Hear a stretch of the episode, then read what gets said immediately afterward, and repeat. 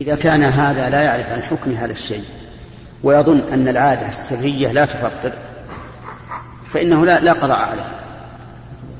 كقول الله تعالى ربنا لا تؤاخذنا إن نسينا وأخطأنا قال الله قد فعلت. نعم. ضيف الشيخ بارك الله فيك. إذا وجد أطفال في المسجد يعبثون كثيرا يشغلون المصلين في الصلاة. هل يجوز لي أن أقول لأحد الصغار إذا كنا في الصلاة التفت يعني لترى من هم تخبرني عنهم. تقول ليش؟ يعني تخبرنا من هم هؤلاء الأطفال الذين يلعبون حتى نخبر أولياءهم ونعاقبهم.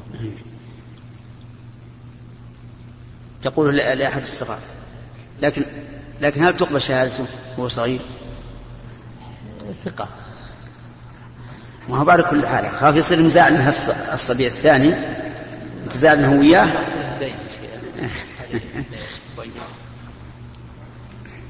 والله على كل حال يجب النظر هل هل يمكن أن نقبل شهادة الصبيان بعضهم على بعض؟ لأن بعض العلماء يقول لا تقبل شهادة الصبيان بعضهم على بعض. وبعضهم قال تقبل ما داموا في في في, في المكان. يعني مثلا افرض أنه جرح أحد الصبيان. فقال المجروح لأبيه هذا الولد هو اللي جرحني. فأنكر الولد قال ابدا ما جرحته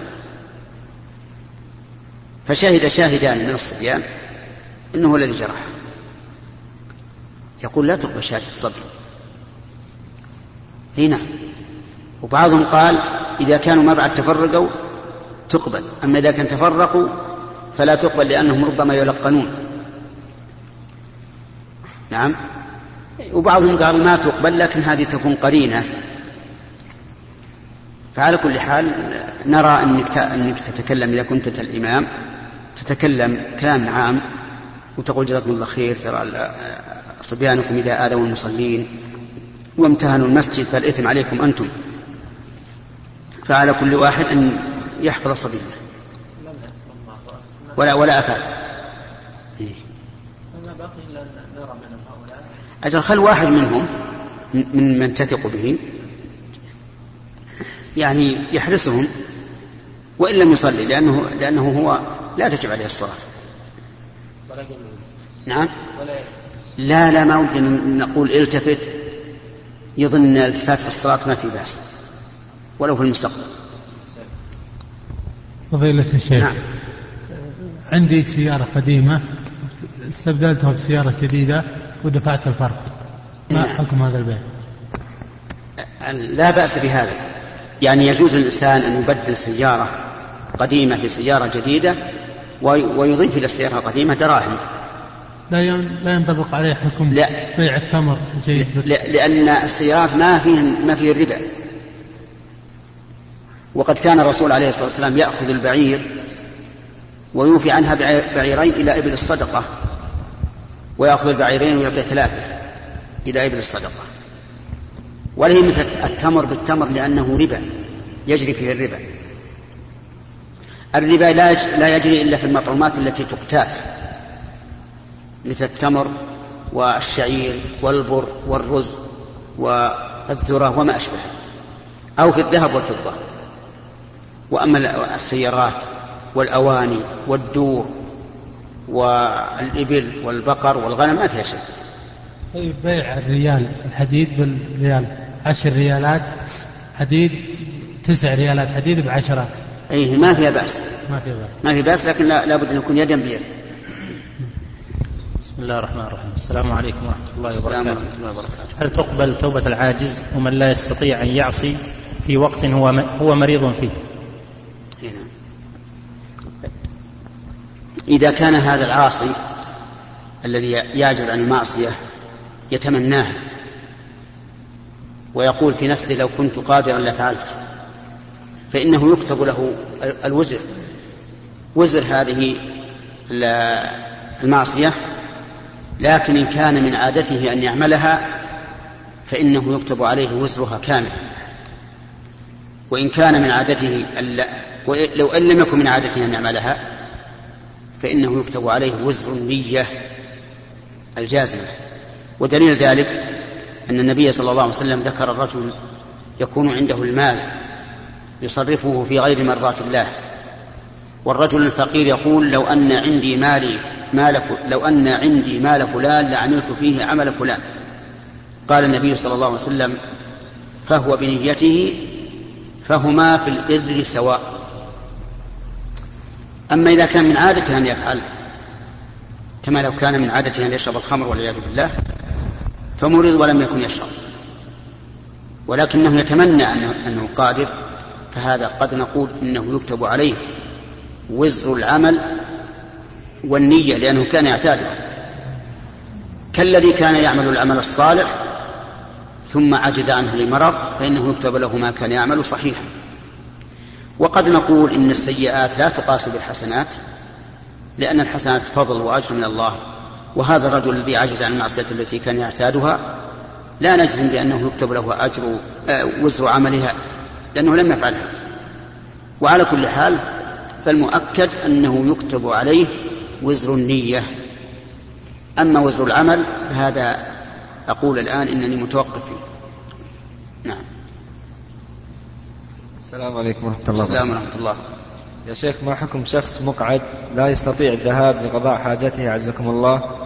وهو يلبس الحفاظة على صفة دائمة ولا يستطيع تبديلها عند كل صلاة وذلك للمشقة فما حكم صلاته وما كيفية طهارته هذا بارك الله فيك. يمكن أن يجمع بين الظهر والعصر وبين المغرب والعشاء فيجمع بين الظهر والعصر جمع تأخير ويؤخر الظهر إلى إلى إلى, إلى العصر ويؤخر العصر من أول وقتها ثم يتوضأ. ثم إذا دخل وقت المغرب صلى المغرب والعشاء جمع تقديم ويكتفي بالوضوء الأول. وضوء واحد في اليوم والليلة للصلاة للصلوات الأربع ووضوء آخر لصلاة الفجر. فأرجو أن لا يكون في ذلك مشقة عليه.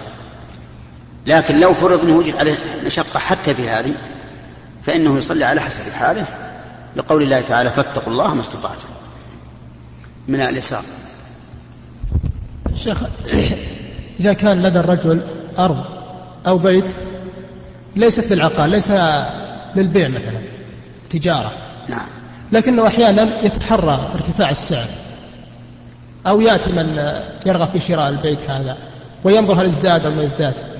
ليس عنده نية للبيع أصلا. فهل عليه زكاة؟ إذا كان الرجل ممن يبيع ويشتري بالعقارات. لا. فعليه الزكاة.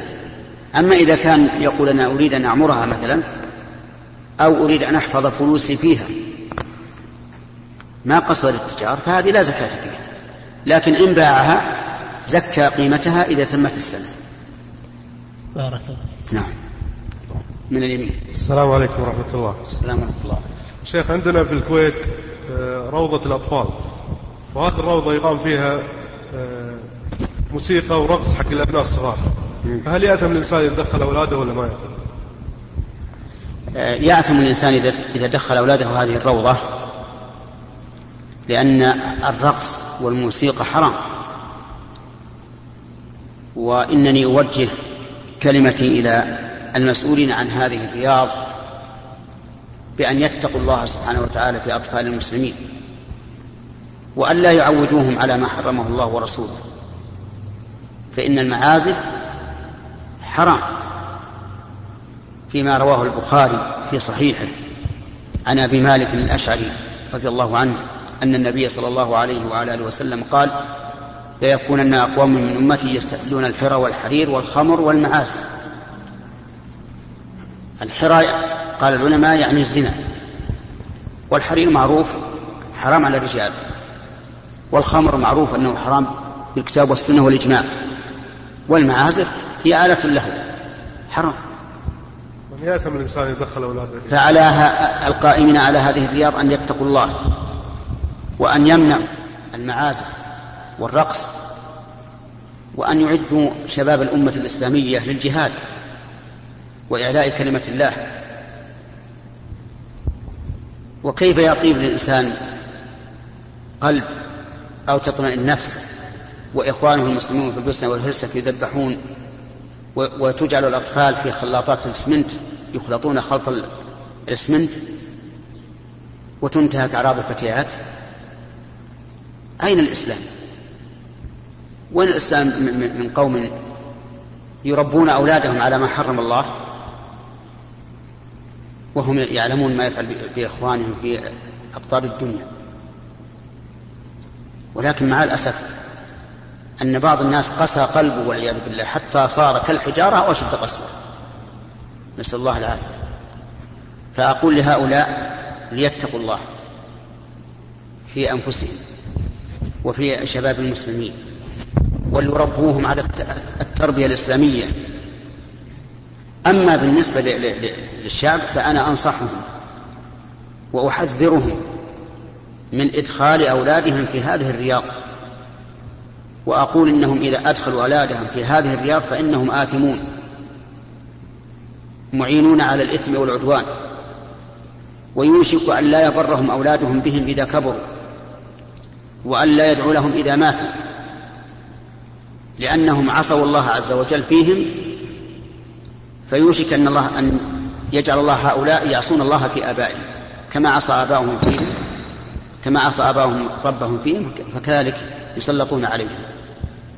أقول بارك الله فيك لا يجوز أن تدخل أولادك في هذه الرياض. وأقول إذا كان ولا بد فيجب على الآباء أن يكونوا رياضا تكون على حسابهم ويكون فيها آداب إسلامية وأخلاق فاضلة وتعليمات توجههم إلى الخير. وهذا ليس بصعب الحمد لله على من كان مثل الكويت. عندهم الحمد لله من الثروة والمال. ما, ما, ما الله به عليم. ثم يجب على إخواننا الكويتيين وعلينا نحن أيضا أن نتعظ بما جرى قبل سنتين من أن الله سلط علينا جيرانا الذين يجب أن يكونوا معنا فكانوا عليها لماذا لا نتعظ؟ وهل نأمن الآن أنه في يوم من الأيام تحصل مثل هذه الكارثة أو أكثر؟ لا يجوز أبدا أن ننسى هذه الكارثة.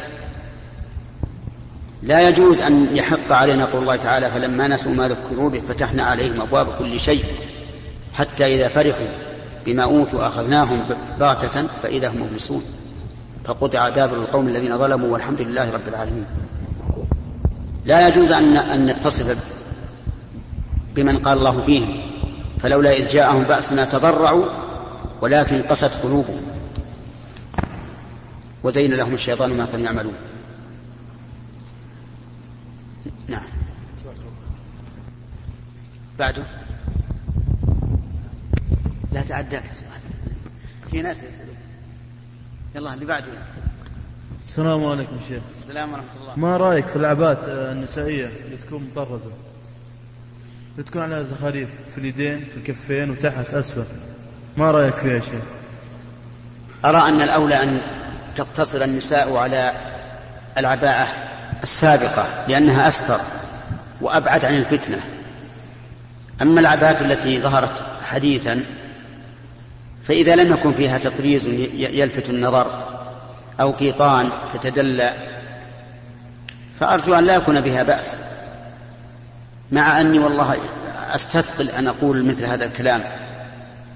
إنه لا بأس بها لأني أخشى أن تكون فتح باب لشر أكبر لأن النساء كما تعرفون يتدرجن من الأسهل إلى ما فوقه.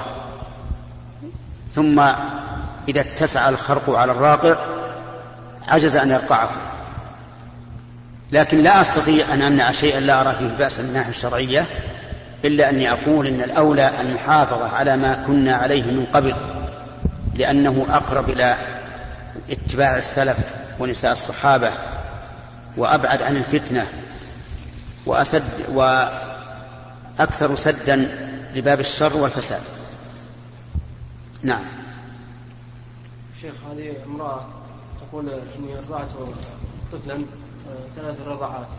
ولكن البقية ثنتين البقيات تقول إن في شك. ولكن امرأتان ثانيات تقول يعني متأكدات أنه رضعت الخمس. ما هو قولكم نعم. قولي أن هذا الرضاع ثابت.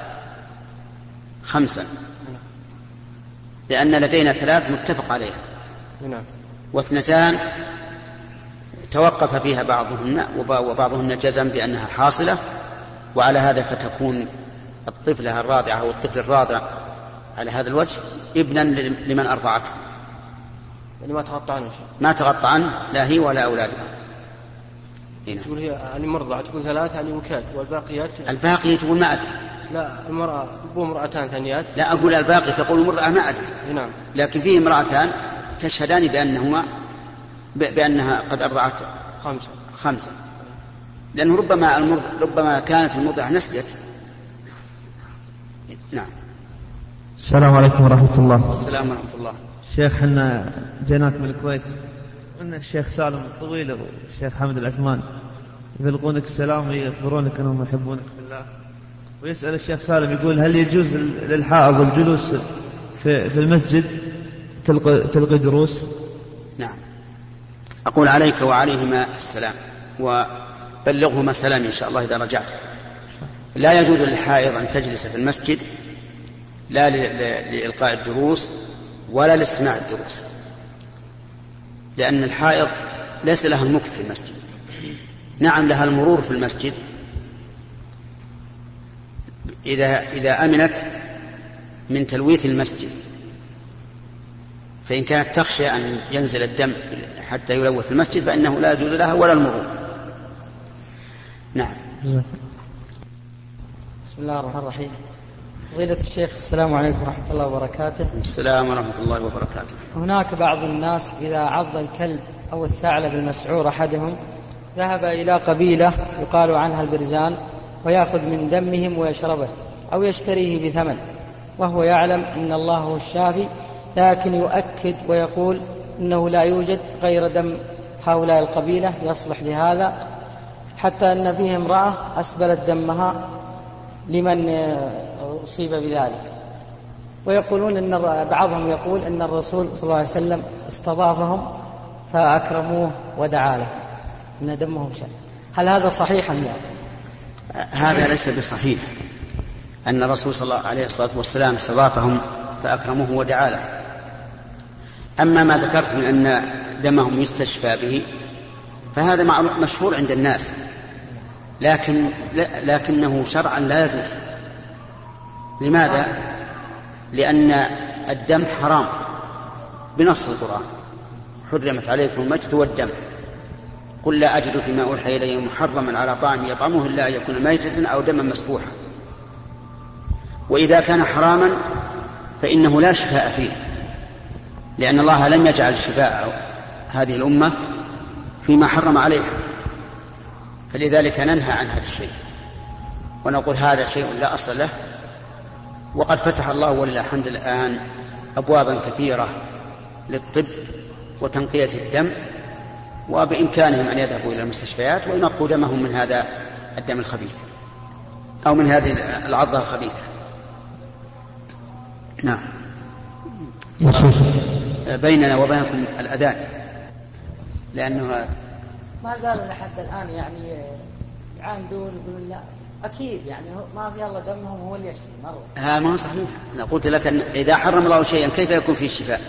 يستدلون بالآية. وهي؟ في آخرها اللي ما حرم عليكم على أي فمن اضطر غير باغ ولا ميتة والدم ولحم الخنزير وما أهل وما أهل به لغير الله. لغير الله. اضطر غير باغ ولا عاد فلا إثم عليه. يستدلون بهذا. أي لا. أي لكن بس من يقول إن الشفاء بهذا بهذا الدم؟ هم يقولون أكيد يعني يقولون الله هو الشافي سبحانه. ما هو صحيح. لكن ما مرة ما فيه حتى أن امرأة سبلت دمها للي على كل حال إن شاء الله هي تثاب على نيتها ويقال احفظي دمك في بدنك. لا تسبرين هل يقولون الناس كبار يعني هالشكل مرة. أنا فاهم قلت لك أن الناس مشهور عندهم هذا الشيء. لكن نحن نقول لا يجوز. كل شيء محرم لا يجوز. إلا عند الضرورة. الضرورة ما هي؟ الضرورة أن نعلم أن الإنسان إذا إذا فعل هذا الشيء زالت ضرورته ونعلم أنه لا يمكن تزول ضرورته إلا بهذا الشيء.